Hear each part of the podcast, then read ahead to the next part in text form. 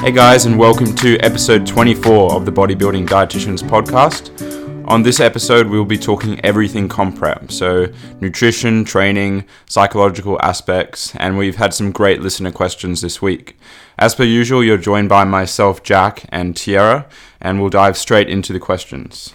Sweet. All right. So the first question was asked by Joel, and he said, I'm thinking about competing next year, but I don't know if I'm ready.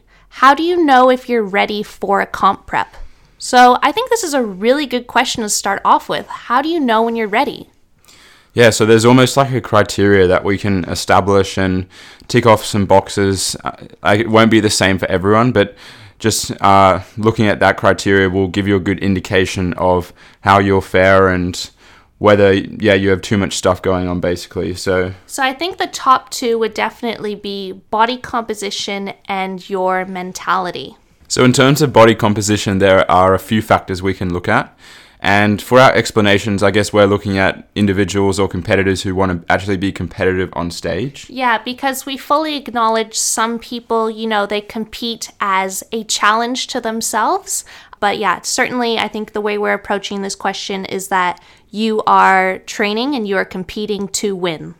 So the first thing we can bring up is basically how long you've been training for, and you do want a good amount of training experience and training years before you compete, just to have a solid amount of muscle foundation and muscle density as well. So the longer you train as well, I guess there's a agreement that you have a higher amount of muscularity density as well. Yeah, for sure. That's the great thing about bodybuilding because the best bodybuilders usually peak in like their late 40s because they just have that muscle maturity. Mm. So obviously, if you don't have enough training experience, you might not have the muscle adequate muscle mass to get up in a stage and look the part really. And another aspect of body composition is also body fat and your starting point for a prep as well. So obviously, if you're starting your prep 15, 20 weeks out at 30, 40% body fat, then even like yeah, even 30% body fat is probably not giving yourself enough time, and you probably haven't re- prepared adequately. Yeah, exactly. So in that case, you want to pick. You really want to plan out your prep. You know, bodybuilding is a marathon sport, so you should be able to pick your show a good year or more out. And in that time, you know, you're going through your improvement season and then you would be planning for what's called a mini cut or running a cut essentially for a period of anywhere six to eight weeks where you drop a good amount of body fat while trying to your absolute best to retain your muscle mass. Then you'll go into a slight period of either maintenance or small amount of gaining. And then you will enter a comp prep, which Jack and I highly recommend anywhere between 20 to 30 weeks long sometimes. So, giving yourself a really good amount of time. And for males, if you were to go off body fat percentages, starting out at around 15% body fat, and then for females, anywhere probably 15 to 20% body fat. Mm. So, some other factors we can look at that are more related to nutrition and food. So, for starters, how much are you eating in your off season? So if you've competed only one season ago, so that's about half a year or up to a year ago, you your food still might not be that high, especially for females. So you, if you're eating below 2,000 calories per day, then I'm a bit skeptical of whether you'll have enough basically food to lose throughout the prep, um, and it might get very uncomfortable and not very productive as well. Yeah, exactly. So during your improvement season, you really want to try to build your calories up and build up your metabolic rate so that you can consume more and burn off more energy and also maintain a body weight while consuming more calories because then when you start your cut you'll be able to diet on more food which is always optimal because that's really going to help with diet adherence and sustainability. Mm, the other aspect of food as well is your mentality surrounding nutrition and how food focused are you? Because i think everyone who's competed before knows how food focused you get and all you think about is food when your next meal is. You're basically watching the clock. And it, starting a prep in that state of mind definitely isn't going to be beneficial because it'll just the level of obsession will just increase yeah, exactly. I think it's about having that perfect balance between you are aware of what you're eating, but at the same time, food doesn't control your life. So, I guess in simple terms, we can just say that you have a healthy relationship with food. You're not looking at certain foods as good and bad you are certainly adherent to hitting your macronutrient and your calorie targets, but at the same time, especially if you're in your improvement season, if you slightly deviate away from those, you know, you don't beat yourself up about it. You just get right back on track and you move on with life. So, having a healthy relationship with food is absolutely integral. So, the next important aspect of nutrition is also just having a decent foundation and knowledge of macronutrients and tracking these macronutrients as well. Because, yeah, going into a contest preparation without having that foundation uh, it'll just not be as productive. Yeah, exactly. So, knowing which foods contain predominantly carbohydrates, protein, fats, I think it's very important to be, you know, experienced with accurately weighing food and scanning barcodes and just accurately tracking your intake so that when you have a coach, or if you're coaching yourself and you have specific targets, and when you are in a competition prep and you're trying to hit those targets within a plus or minus two gram range to be as accurate as possible, that you can do that because then you will get the best results possible and you will stay on track. Mm, especially if you're going from like a a typical diet where you basically don't track anything, you just eat normally, which of course is completely fine and it's that's healthy as well, and it's probably normal, more normal than tracking your food. But then if you have to go to a high carbohydrate, moderately high protein, low fat dietary approach, it's actually quite difficult to completely change all your food types around and then predominantly eat that macronutrient split. And that's where just looking for support services, so coaches and other individuals who can help you is important. So don't be afraid to do that as well. Yeah, I think that's super important. And also, just planning ahead your prep in advance. And for when you actually plan to compete, try your best to make sure it's at a time in your life where stress will be minimal or if you know that you are going to be in a highly stressful situation. For example, Jack and I did do our first contest preparation during our very first semester of a master's degree, which was very stressful and full on. But we took that head on because we knew anecdotally that we could handle things like that because all throughout our previous university semesters, Jack and I were still training five to six days a week. We were still tracking our food every single day, you know, and even when life stresses came up, like exams or long work shifts and PT clients and other things like that, we knew that we were resilient and we knew that we were able to handle it and manage our time and fit that in. So I just say, try your absolute best to plan your prep in advance for a time where you know that you can fully commit and other things won't get in the way, or if they do, that you got this and you can handle it. Yeah, another aspect of this as well is just your social situation and like is your family and friends going to be accepting of this? Will they support you? And yeah, pretty much. And what about your work environment? Is is your colleagues going to be okay with this? And yeah, is your partner especially going to be okay with this? Will you be able to support them as well as yourself throughout this period, etc.? And the final point as well that we wanted to touch on is your finances. So, obviously, especially if you have a coach plus entering all your divisions, buying your tan, buying your your posing trunks. Yeah, bikinis, getting your hair done, getting your makeup done, buying heels, getting posing coaching. Honestly, guys, bodybuilding is an expensive sport, and one season alone, like no joke, will cost you quite a few thousand dollars. So you definitely do need to be in a good financial state. Uh, but it's worth every penny, and it's so goddamn fun. Mm, 100%. So, yeah, and Tyarra and I are offering coaching services for season A and, of course, all seasons after that right now. So, we do like to conduct a wholesome approach with all of our clients and cover all of these bases and make sure everything everyone is 100% prepared to tackle all aspects of a prep. So Yeah, exactly. Putting people in the best position possible by starting early and start working with a coach during your improvement season so that you can get up on there and stage and just shine and absolutely showcase your best. So we love to help our clients through, you know, every single aspect of prep and support them and educate them. So, yeah, we certainly are taking on clients now for their improvement seasons and future seasons to come. So moving on to the next question. So water slash sodium timing, also diuretic breakdowns, in brackets, potassium sparing, loop, etc. Whoa, okay. Where do you want to start with this? So I guess we'll start with just the water and sodium timing, timing, and we'll approach this towards a just in general, and also guess peak week as well. So just in general, obviously having an adequate amount of water is important. Uh, the majority of your body is made up of water. Especially your muscle bellies. You know, muscles are predominantly like 70% water. So obviously water is important, consuming at least two liters a day, if not more. And that's not just water. Obviously, any fluid that you consume will be beneficial, but taking into consideration the energy content and the other other additives of different drinks, etc. So you don't want to be consuming diet cola as your primary hydration source and not consuming any water. Really? Why not?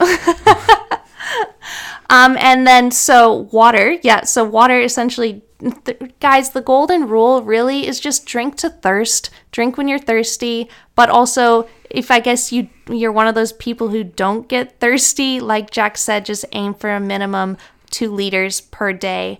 And yeah, the easy ways to do this is just try to have a big glass of water with every meal or carry around a water bottle with you throughout the day and just set a goal to fill it up like four or five times or something. So, what about sodium timing? Is there a magical timing I should be taking my salt? Not really, just staying. I guess the key here is not to have too little sodium, especially for people who are hypotensive. So if you have lower blood pressure, then not having enough sodium, or basically if you have low blood pressure, then having adequate sodium will be helpful with that, especially for training. Yeah. sodium is super important for athletes, guys. And unfortunately, I think there's a bad stigma around sodium in, you know, society because uh, I guess you could say the Australian Dietary Guidelines, they kind of set this cap of 2,000 milligrams of sodium per day. And um, they say that a lot of people exceed that, which they do because they are consuming highly processed, high energy dense, uh, lowly nutritious foods. But for athletes, sodium is so goddamn important because athletes sweat a lot. So they're losing a lot of sodium through their sweat.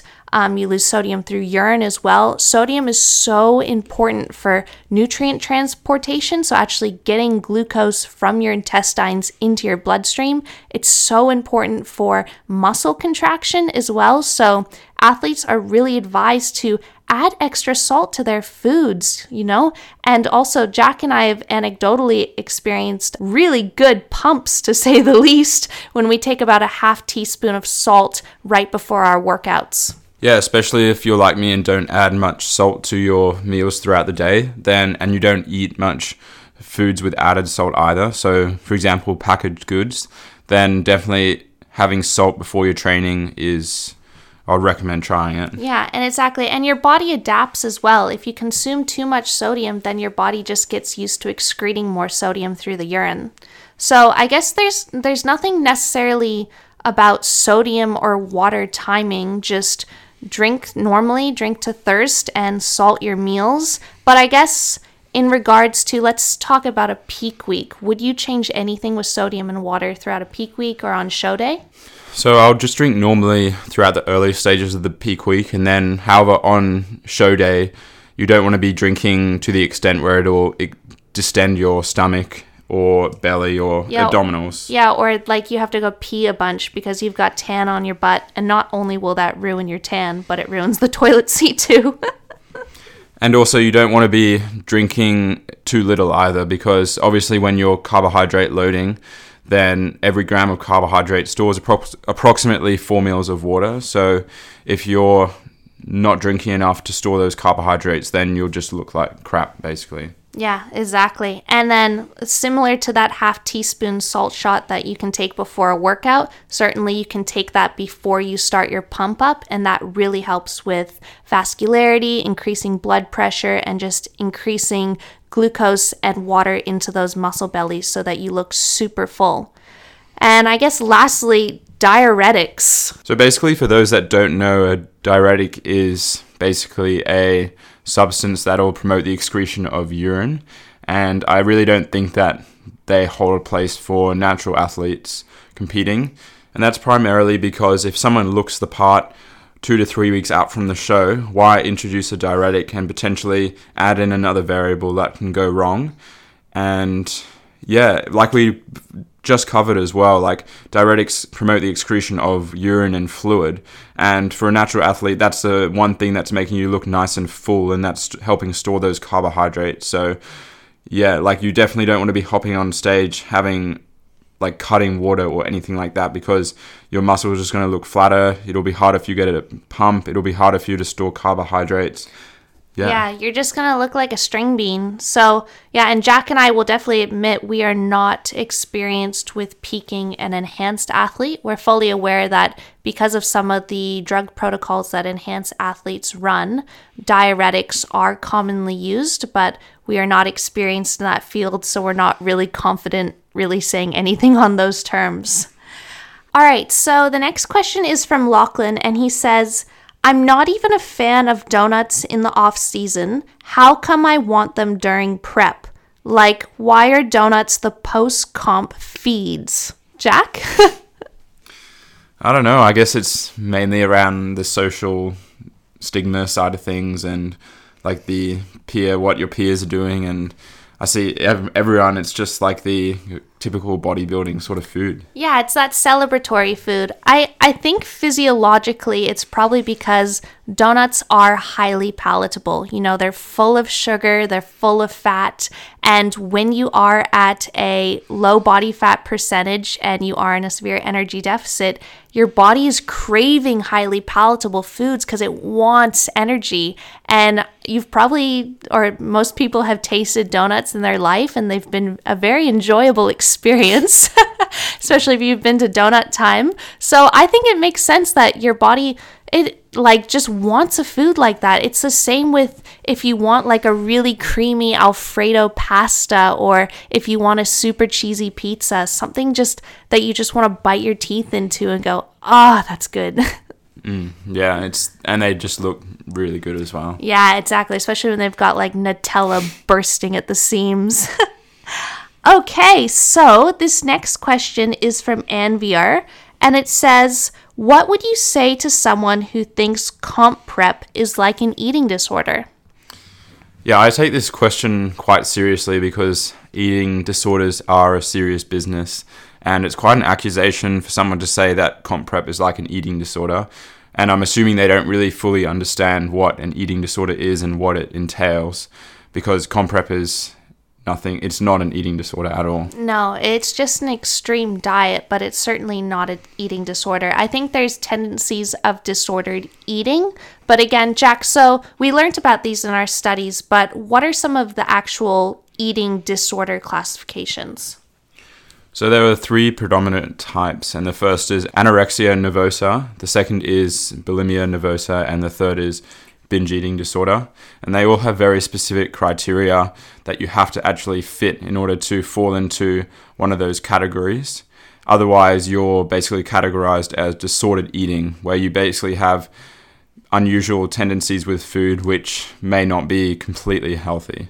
Yeah, exactly. So, usually people have disordered eating patterns, and then if those become very extreme, they do manifest into an actual classified eating disorder. But disordered eating patterns, I guess, could be considered it's almost like setting yourself little specific rules. I guess you could almost classify disordered eating as anything that you wouldn't necessarily see in the norm. So, you know, you see people wake up and they don't really care what they have for breakfast, they don't really care what time they eat. You know, also if they go out for f- like for a meal with friends, they don't get anxious about that. They don't look up the menu beforehand on the internet and try to work it into MyFitnessPal. So, I just little things like that. But yeah, I would argue myself that in order to have a goal driven approach to anything and have a very healthy diet, then you have to have a level of disordered eating in there. Yeah, I know it's it's a really tough call. I, I've certainly always said that if you have specific goals, you have to do specific things, and certainly if you are involved in the sport of bodybuilding, you do have to do very specific things. And nutrition is an integral part of bodybuilding. You have to pay attention to it all the time. So. And yeah, the the final point that I want to make for this as well is compare it to any other competitive sport that involves weight loss, like boxers. They have to go, and MMA fight, fighters have to go undergo very specific and drastic weight loss, which, prob- to be honest, is probably less healthy than um, bodybuilding diets. And like swimmers, Gymnasts, yeah, gymnasts, like jockeys. mm, yeah, the list goes on. Yeah, so it's not just bodybuilders, guys. And sometimes you'll actually find that just because you're prepping your meals and you're hitting your gym sessions and you actually feel really good about yourself, someone else who might, your actions are actually making them feel a little bit insecure about theirs might jump to the accusation of, you have an eating disorder, where it's like, no, it's not, dude. I'm just trying to look after myself and get on a bodybuilding stage. Leave me alone. Mm, yeah, that's a good point as well. Yeah. All right, so which question do you want to answer next? So, this next question states Is it common to feel terrible physically, foggy head, nausea, and weakness 10 to 12 weeks out? I want to straight say straight up no, it's mm. that's not normal. I, I am a bit concerned that you are feeling that way.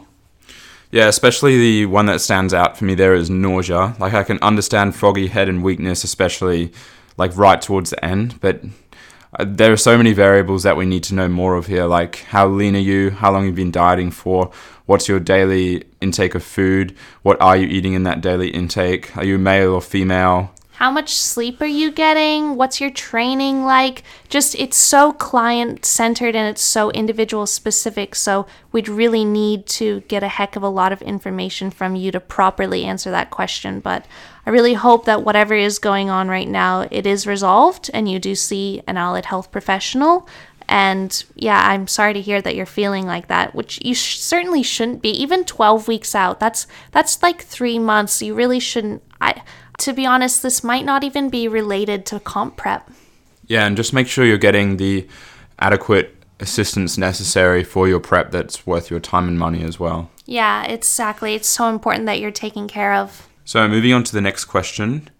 In latter stages of prep, when food is low, what are the benefits of training, weight training for your muscles? What are the benefits of weight training? Woo! okay, well, I guess just to make this short and sweet, like the reason why you lift weights predominantly is to grow muscle, but also maintain your muscle mass and also to maintain your bone mineral density and just for general health. But especially in the later stages of prep, even though food is low, your macronutrients should still certainly be set up to a point where you are consuming sufficient protein. So, Jack and I would recommend in an energy deficit somewhere around 2.5 grams per kilogram of body weight per day, evenly spread throughout the day. And we know that in order to stimulate muscle protein synthesis, essentially you need two things you need a stimulus from resistance training or and you need a stimulus from consuming adequate protein. So that's usually a bolus dose of 20 to 40 grams of a high biological value protein source, something with all of your essential amino acids in there, and at least 2 grams of leucine. So yeah, you just lift weights to maintain your muscle mass in those um, later stages of prep because Yeah. you don't want to lose that. That's what you're showcasing on stage. Yeah. Yeah, exactly. Weight training is basically the stimulus to keep everything that you've worked so hard for in your off season. Mm-hmm. Exactly. All right, so next question is from Kara, and she has asked, What does a reverse diet and training post comp usually look like? So we have discussed this before. We've done a episode on the reverse recovery diet, but we will also discuss it quickly now as well. So essentially the post comp period is to recover hormonally, physically, mentally, all those things. And usually, what we like to do is basically start off with a relatively easy period of training, which can last for depend however long, depending on the athlete. And so this might be a bit deload, or it might just start off with a gradual, very low volume, low intensity period of their first week of training block. And in terms of their nutrition, the guidelines set out at the moment indicate about 5 to 10% of your stage weight increase in the first four to six weeks after comp. So the example I always give is 100 kilos because it's an easy number. So this could be between 5 to 10 kilos of increase in the first four to six weeks after your prep. Yeah, exactly. And all, always, that's not all going to be tissue weight. Remember, like from your comp weight, you've usually been depleted. So a lot of that weight is just going to be fluid and filling up your glycogen stores as well. So it's actually a good thing. You're just going to look really full. Mm. And yeah, it'll basically, the aim of this is just to make you feel better, make you be able to train with intensity again, stop that food focus as much as possible, and just have a different outlook on your training and nutrition that's not 100% I'm trying to see the scale go down. Yeah, exactly. And yeah, restoring hormonally too. So getting your testosterone levels back up, getting your thyroid levels back up, getting your resting metabolic rate back up to where it should be for your body weight. Super duper important for your health in the long run. Yeah, and I think to be honest, this is probably actually mentally harder than the prep itself. And this is where having someone to basically tell you what to do is actually really beneficial because from past experiences, we both know like actually Tyarra did was really good at this, but thanks. I ain't scared of a little extra food. but yeah, it can be really tough to see that scale go up and watch that hard work that you've done, all like your striations and veins and your abs go away. So, mm-hmm. but it's at, at the same time, man, embrace it. Embrace your improvement season because that is the time when you get to grow and you get to get strong and you get to fill out. And sure, you don't look comp lean, but there's a time and a place for looking comp lean. Like, comp lean looks good, but damn, does it feel good to be strong and just train like a beast in the gym? It's such a feeling. And to eat all the food, it's it's so good. I, I love it, to be honest. I ain't scared. yeah, I can tell. so, what's the next question? All right. So, this next one is asked by Selena, and she's asked, How do I stop the fear of the unknown or stage anxiety get the better of me? Hmm, that's a good question. Mm. So, in terms of the unknown, I guess this is a normal feeling for everyone who's doing it for the first time, but something that really helped us and has helped our clients as well is basically watching a show in person. Mm-hmm. And then you just know how it runs. Like the atmosphere there is amazing. Like everyone is really supportive. Like I literally have not seen a negative anything negative at any of those shows, whether it be from the coaches, athletes. Yeah, there's just such good sportsmanship. It's such an amazing atmosphere. Mm. And yeah, just doing everything you can to be prepared for it, not leaving anything in the in the tank, I guess, or for example, like having everything prepared, like your tan, your food for the comp day, your your posing suit and everything, and just ready to go. Yeah, exactly. And also, if you're nervous for getting on stage for the first time, one accept that that's totally normal.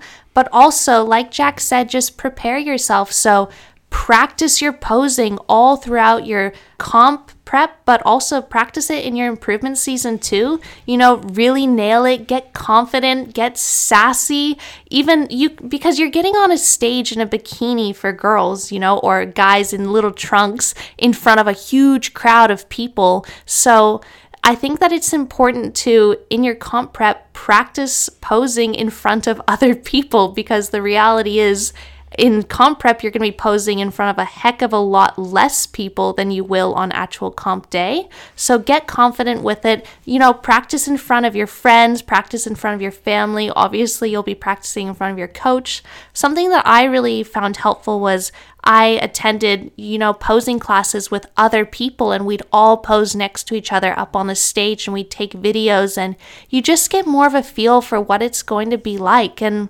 yeah, I, I just say try to prepare yourself. But regardless, you know, your feet might shake a little bit and your knees might wobble a little bit, but damn, it's so fun. And the first time you get off stage, you're just gonna want to get straight back up there again. It's it's addictive.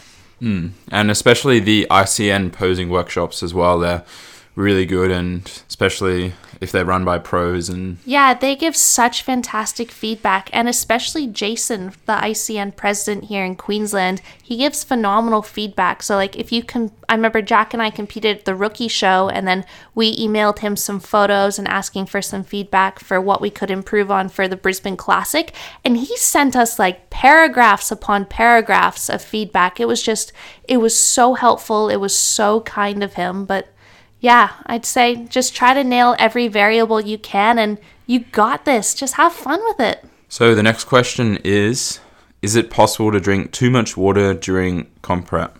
Hmm, drink too much water. So drinking too much water can actually result in a phenomenon called hyponatremia, which is basically when your electrolytes become diluted. So electrolytes are not just sodium, but also like magnesium, potassium mm-hmm. um, as well, and a few others. Yeah, very rare, to be honest, very rare, but also very, very dangerous too. Mm. So yeah, definitely don't be scared of drinking water. So like, if you're drinking more than four liters of water a day, I'd have to ask you why. Uh, it's probably they're just thirsty, man. they're really thirsty. it's probably it's not necessary to drink that much water and I can't give you because again, depending on too many individual factors, I can't give anyone. I can't give it like a very broad recommendation of how much is too much for you. And yeah, I guess the key thing here is just drinking to thirst. And if you're thirsty, then that's okay to drink. But if you're like going to bed or if you have a massive distended stomach full of water, then might yeah. not be the best. Yeah, exactly. And you can also always go off the color of your urine as well. So usually, um, health professionals recommend that your l- urine looks like straw. So it's not like completely clear, but it's kind of like got this slightly yellow little tinge to it. But guys, at the same time, the body is so goddamn good at staying at homeostasis and it's very good at keeping things tightly controlled and regulating fluid balance. So if you drink more water, you will be peeing like a horse because it's just going to be excreting more water. to in short, pretty much. cool. All right. So, this next question says I'm looking at doing my first comp next year, season A, and would like any tips you may have for finding the right coach and when to approach them. So, I guess right now we can just touch on a few qualities that we would see in a good coach. Mm. So, the first thing I would look at is basically what has their past clients achieved and how they how those clients look. So obviously, if every single one of their clients are stepping on stage not lean enough and they can't really pose that well, then that's a sign that I'll probably move on and look for the next coach. Yeah, exactly. Never be scared to talk to other competitors and ask about their experience with that coach because you definitely want to be with a coach who has holds a high reputation for themselves. But then again, that coin is also double sided. So if a client does really well, but then again, they've been dieted extremely hard. They were eating below a thousand calories a day. They were doing an hour of cardio a day, and yeah, etc.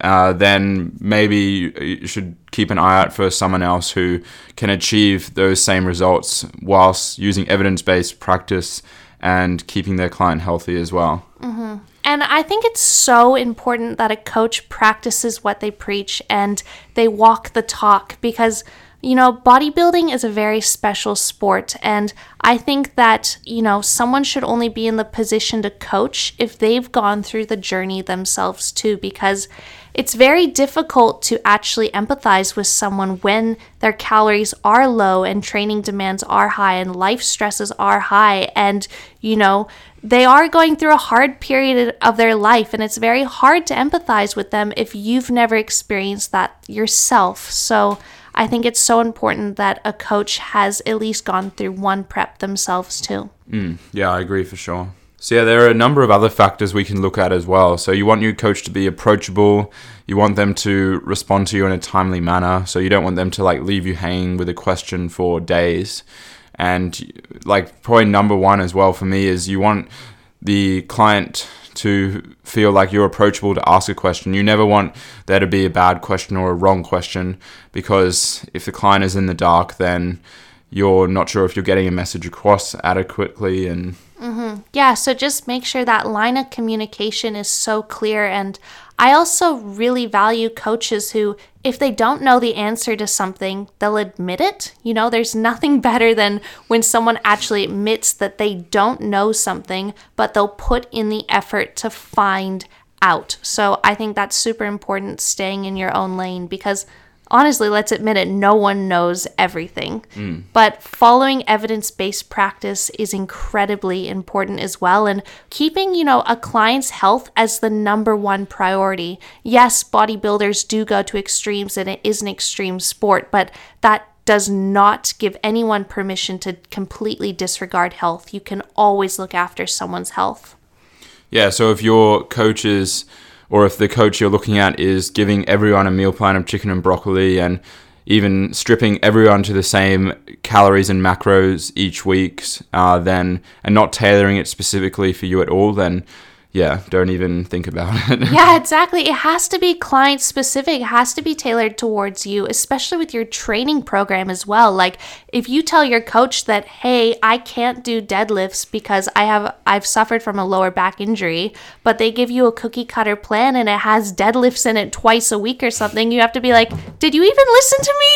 Like, oh my gosh. And also another thing is that always treating the plan as dynamic. And I think it's super important that a coach is always asking one, how do you feel about this? You know, how are you going with the training program? How do you feel if we make these adjustments these week? Not just, you know, setting numbers and just not providing any justification at all. I think there constantly needs to be communication. I think there constantly needs to be support too. And in terms of when to communicate, sorry, get in contact with your coach, I would optimally say at least a year out.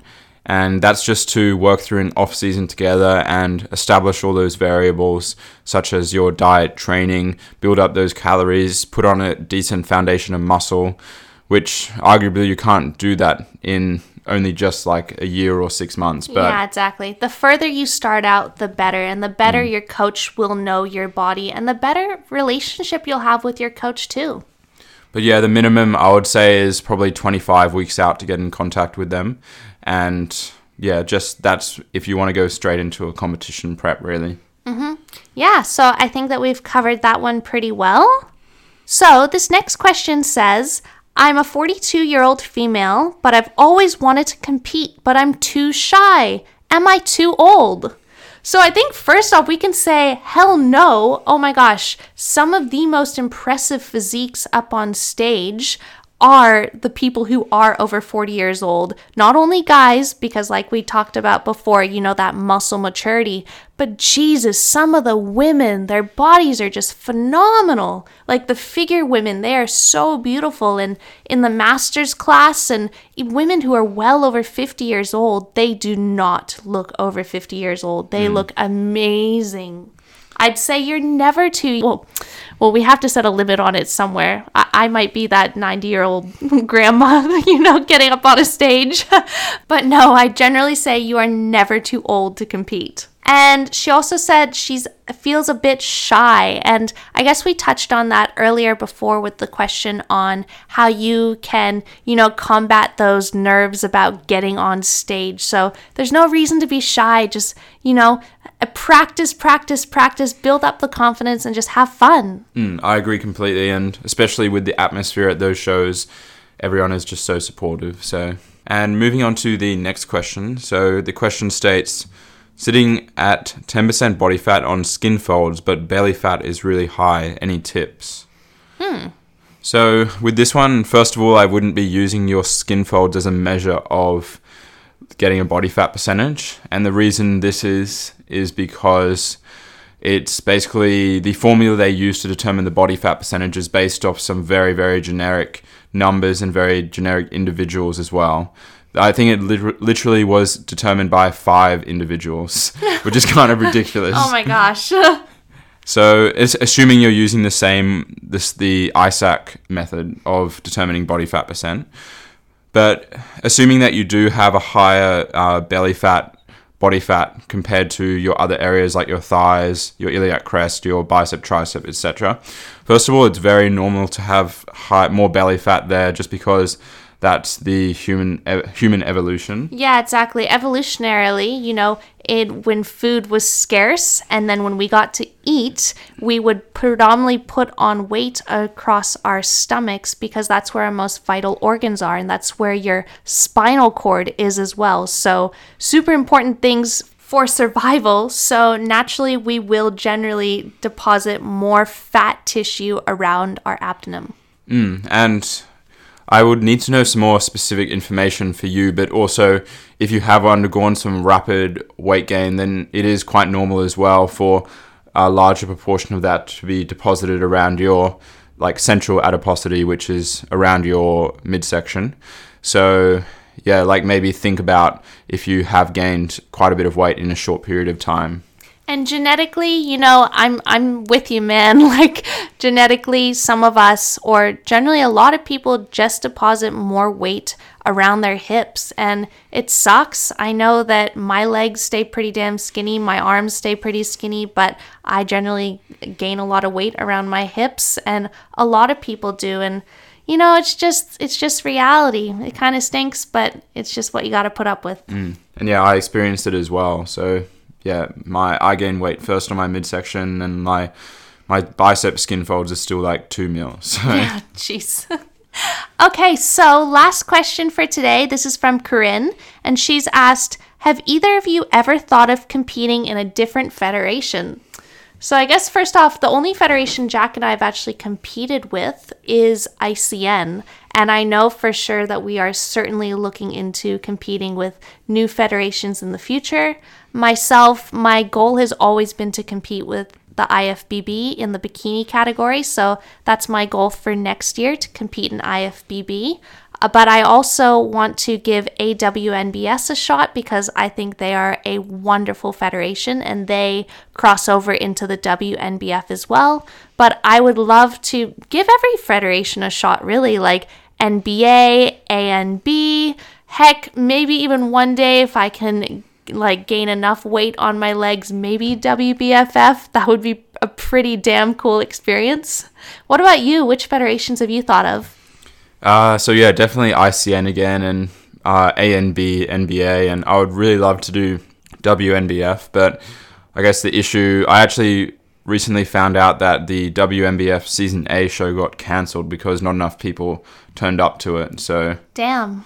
Mm, so, but I would like to do that in 2021 if if there's enough people. Yeah, I'm definitely I'm definitely imagining it will grow in future seasons and future years because it is a huge federation in other countries. Mm, yeah. So yeah, sweet. All right, so I guess we will finish on our last question of the day, and that is one thing that we learned this week. So Jack, you're going first today. So this is actually something I learned a few weeks ago, but I actually kept forgetting each week until today. So I was actually surprised at this information, but it was around like the largest muscle group in your upper body. And I guess usually people would think, oh, it's it's the lats or it might be the chest, but it, uh, the, it was actually the deltoids, and this was done under like an anatomical uh, observation, and I, I think they averaged all the results. And so yeah, it was your deltoids, and it it probably definitely did incorporate the rear delts, side delts, and front delts as well. So it is an interesting thing to think about. Yeah, I guess when you think about the cross sectional area of that muscle group, like if you were to cut it off someone and lay it out flat, it would be pretty damn big. Mm. And yeah, I guess it's an interesting thing to tie into your training and how you look at your physique as well, and how proportionate your shoulders are and how much more potential for growth that they have. So, mm, yeah, that is super interesting. All right, so one thing that I learned this week, this is pretty quick. So, Mass just released their new articles on the 1st of June. Super exciting, but they just released an article talking about ways that you can be use your rest breaks at the gym more efficiently because if we're honest, you know, most of our time spent in a gym is resting and sitting down than actually doing sets. It takes a hell of a lot longer to recover generally than it actually takes to lift the weights.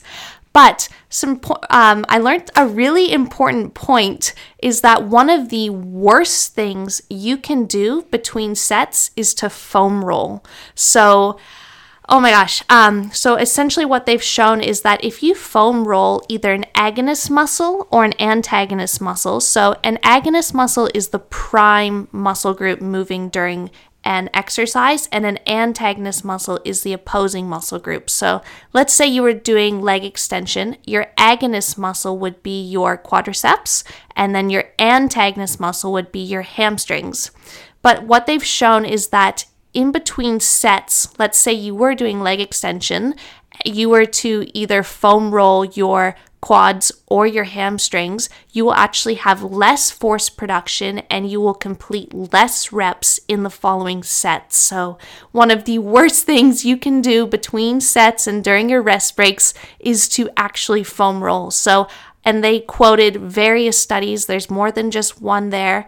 So I highly advise people don't foam roll between your sets. and yeah, I can even say this anecdotally too, because sometimes when I've been warming up, like for example, I might do a few squats with just the bar, and then I might hop under a foam roller, and then I might do a few more squats. I actually notice that I almost feel weaker and my lower back almost feels more tender. So if you do foam roll, keep it to the very beginning of your workout or to the very end. Definitely don't do it at any time in between. All right, so that is the end of our 24th episode. Thank you guys so much for listening again. We really appreciate it. If you enjoyed this episode, please take a screenshot, post it to your Instagram stories, tag myself, tag Jack, tag the bodybuilding dietitians, and we'll catch you next week for episode 25. See you next week.